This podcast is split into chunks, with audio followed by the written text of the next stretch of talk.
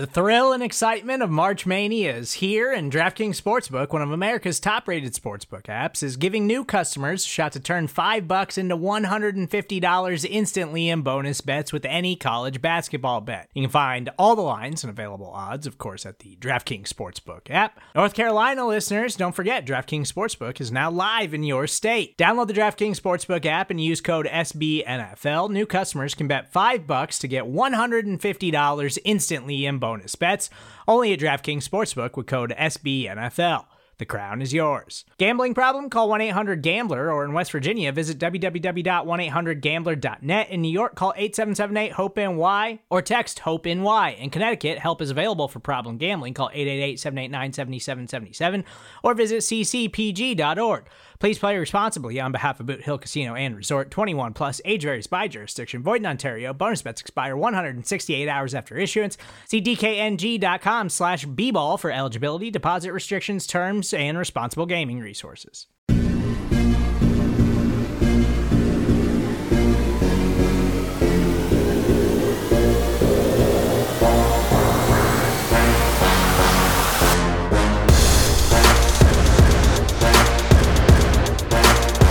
Welcome back here on Big Blue View for your off-season coverage, part of Big Blue View's audio network.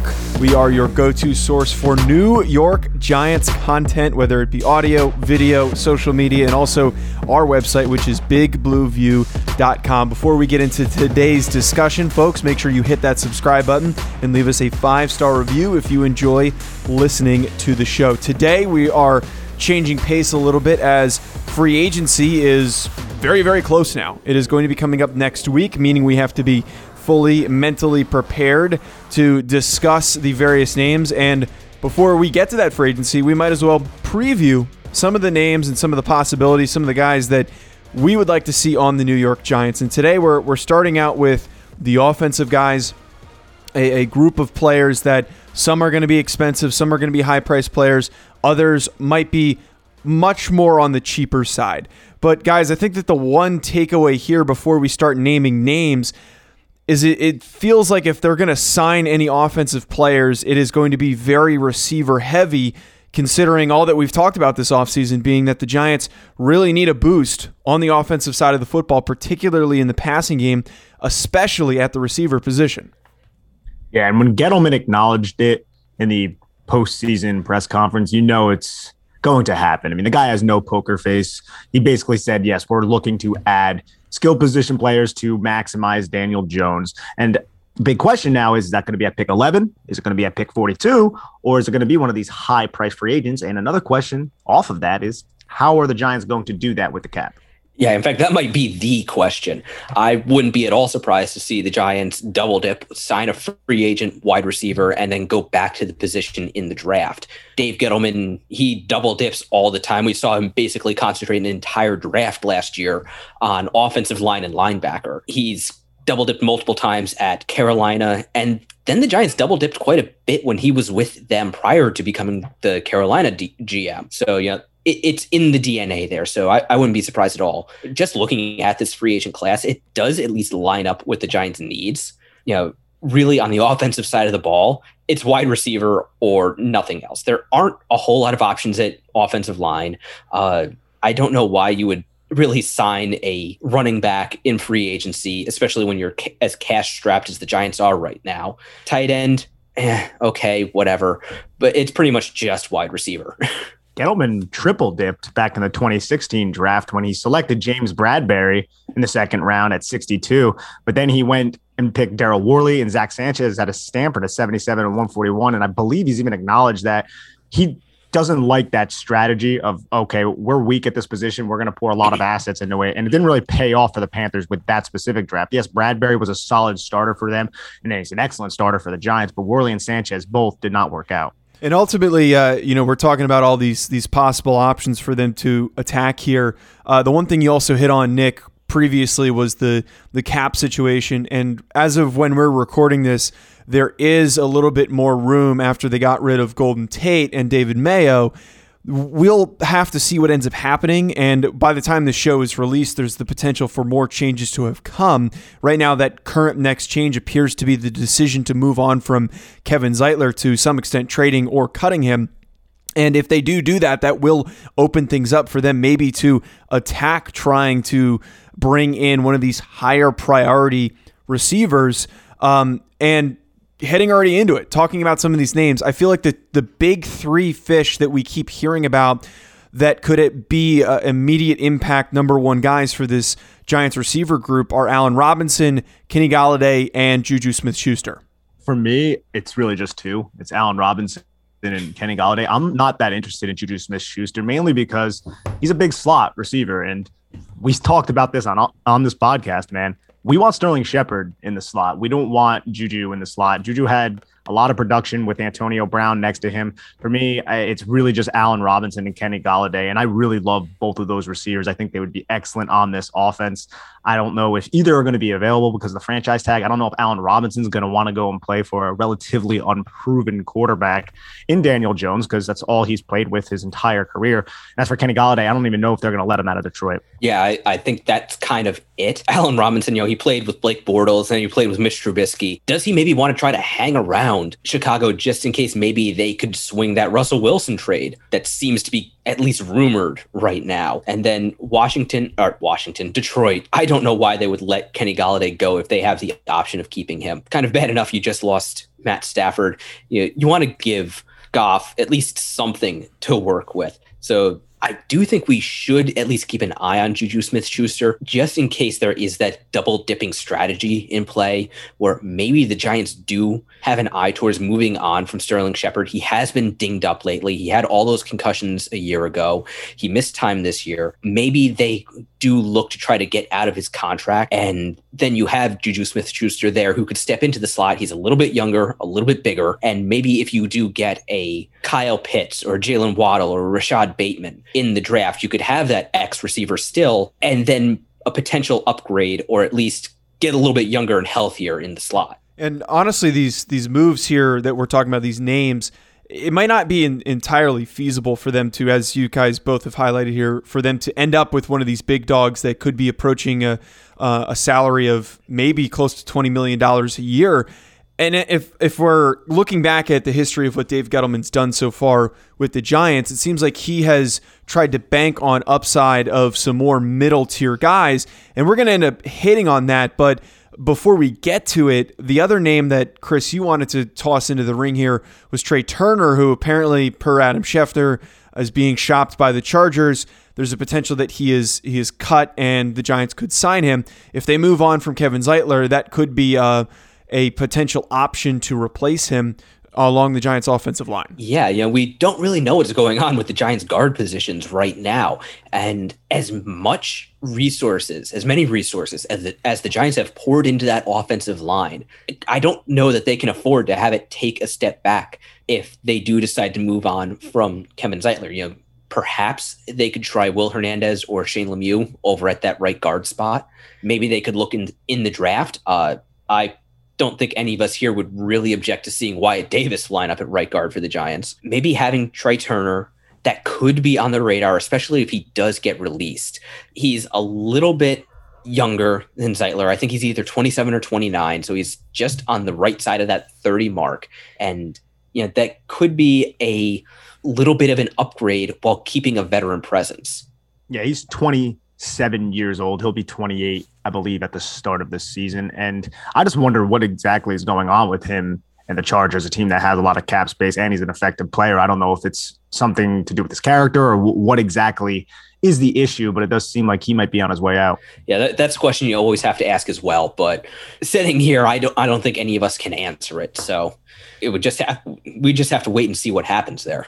Well, now mm-hmm. heading our direction here to talking about some of these medium uh, range guys, we're going to start that discussion. We've got three interesting receivers that we're going to discuss. I think that they're all pretty good options for the Giants' receivers' needs. Before we do, though, we're just going to take a really short commercial break. With threats to our nation waiting around every corner, adaptability is more important than ever. When conditions change without notice, quick strategic thinking is crucial. And with obstacles consistently impending, determination is essential in overcoming them. It's this willingness, decisiveness, and resilience that sets Marines apart. With our fighting spirit, we don't just fight battles, we win them. Marines are the constant our nation counts on to fight the unknown. And through adaptable problem solving, we do just that. Learn more at marines.com. So now getting into a group that I think makes a lot more sense for the Giants' current cap situation, what they're willing to spend. They're probably, despite opening up their cap, they're probably not going to be willing to close that cap back up again by signing a $18 million a year receiver. So the other guys, the, the ones that continually being floated out in this category. Curtis Samuel is a big name that we continue to hear because of that connection to Dave Gettleman uh, back when he was with the Carolina Panthers. Will Fuller is a fun option who, when healthy, is very, very fast and explosive. And then Corey Davis has yet to hit his full potential. Has not really played up to the expectation of being a top five pick, but still has a lot of traits that could turn himself into being, as I said earlier, a high upside type guy that you sign him to a three year deal, it's not a huge, huge contract, and if he plays the way that he was supposed to when he was coming into the into the league as a rookie, then that's a, a huge hit. That's a huge um, impact for your for your offense. Yeah, I think of these three guys, Davis more or less checks the most boxes for the Giants. He doesn't have the connections. Sorry, he doesn't have the connections to, to the Giants, but he's got the frame. He's got the top five pedigree. He's got that upside the Giants like to bank on. So if you could get that potential out of him, that could wind up being a home run of a signing. The problem is, is that he hasn't played that well so far, and he played better when the Titans brought in Ryan Tannehill, and then when AJ Brown kind of exploded onto the scene. But you know, the Giants don't have an AJ Brown to line up across from him. Corey Davis would have to be the guy, and you know, can he be the guy? I think the interesting thing too, Chris and Joe, about Corey Davis is yes, he was drafted in the top five back in 2017, came into the league with an injury, but that team, the entire identity of the Tennessee Titans since he arrived there was run the football, pound the rock. You know, we have Derrick Henry, we're going to run it right down your throat. So he never really got that opportunity to see double digit targets all that often. It was kind of sparse, you know what I'm saying? And then AJ Brown comes in. AJ Brown is just a superior player than Corey Davis. So he wasn't in the ideal situation to kind of hit a groove and really kind of get going as a professional. But he's six foot three, 209 pounds, and he shows a lot of quality receiving traits. The issue is this year, he just disappeared at times. Disappeared in that Packers game. He disappeared in that Chicago game. He disappeared in the wild card game against Baltimore. That might actually drive his price down in the current cap state of the NFL. And I think with the upside of him being a 26 year old, someone who just turned 26, I would not mind a medium, you know, two, three year deal, something modest, but, you know, respectable to bring someone like Corey Davis in. And then I also love the Curtis Samuel call as well. The thing about Will Fuller, he's going to be suspended for the first week. I mean, that's not going to deter you from signing him, but he was uh, caught doing steroids along with the defensive back of the Houston Texans as well. Love Will Fuller, but he's never been healthy other than the one season where he was on steroids. And then Curtis Samuel, I think he could really help the rushing attack. I think he can be just that gadget player by the line of scrimmage. And I think he has intriguing vertical qualities that he's kind of developed through his first rookie contract that he can kind of extrapolate upon with the Giants. And hopefully he could turn into a more deep receiving threat with Jason Garrett. Now, I think the question with Curtis Samuel is do you spend the money to sign him or do you look in the draft? Because there are quite a few similar players in the draft this year. You've got uh, Kadarius Toney, uh, Jaylen Waddle could fill that role, uh, Demetric Felton, uh, D'Wayne Eskridge, Rondale Moore, uh, and I'm sure there are others who are slipping my, you know, just slipping my mind at the kid moment. From, but the kid in South Dakota State too. Cade yes. Johnson, yep, Cade yep. Johnson. Mm-hmm. So you know th- this year there's actually if if you look at that kind of wide receiver running back hybrid, this is actually a pretty deep class for that hybrid gadget player position.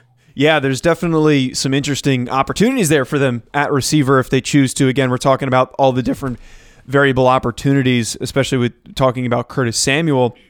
I think again, ultimately though, with these guys, what you get out of it you're probably not going to get somebody who can turn into your your number one go-to threat. They have the potential to, but uh, especially Curtis Samuel, I don't know if he's really going to be that guy or more so just an an offensive weapon on your team that is a very explosive player.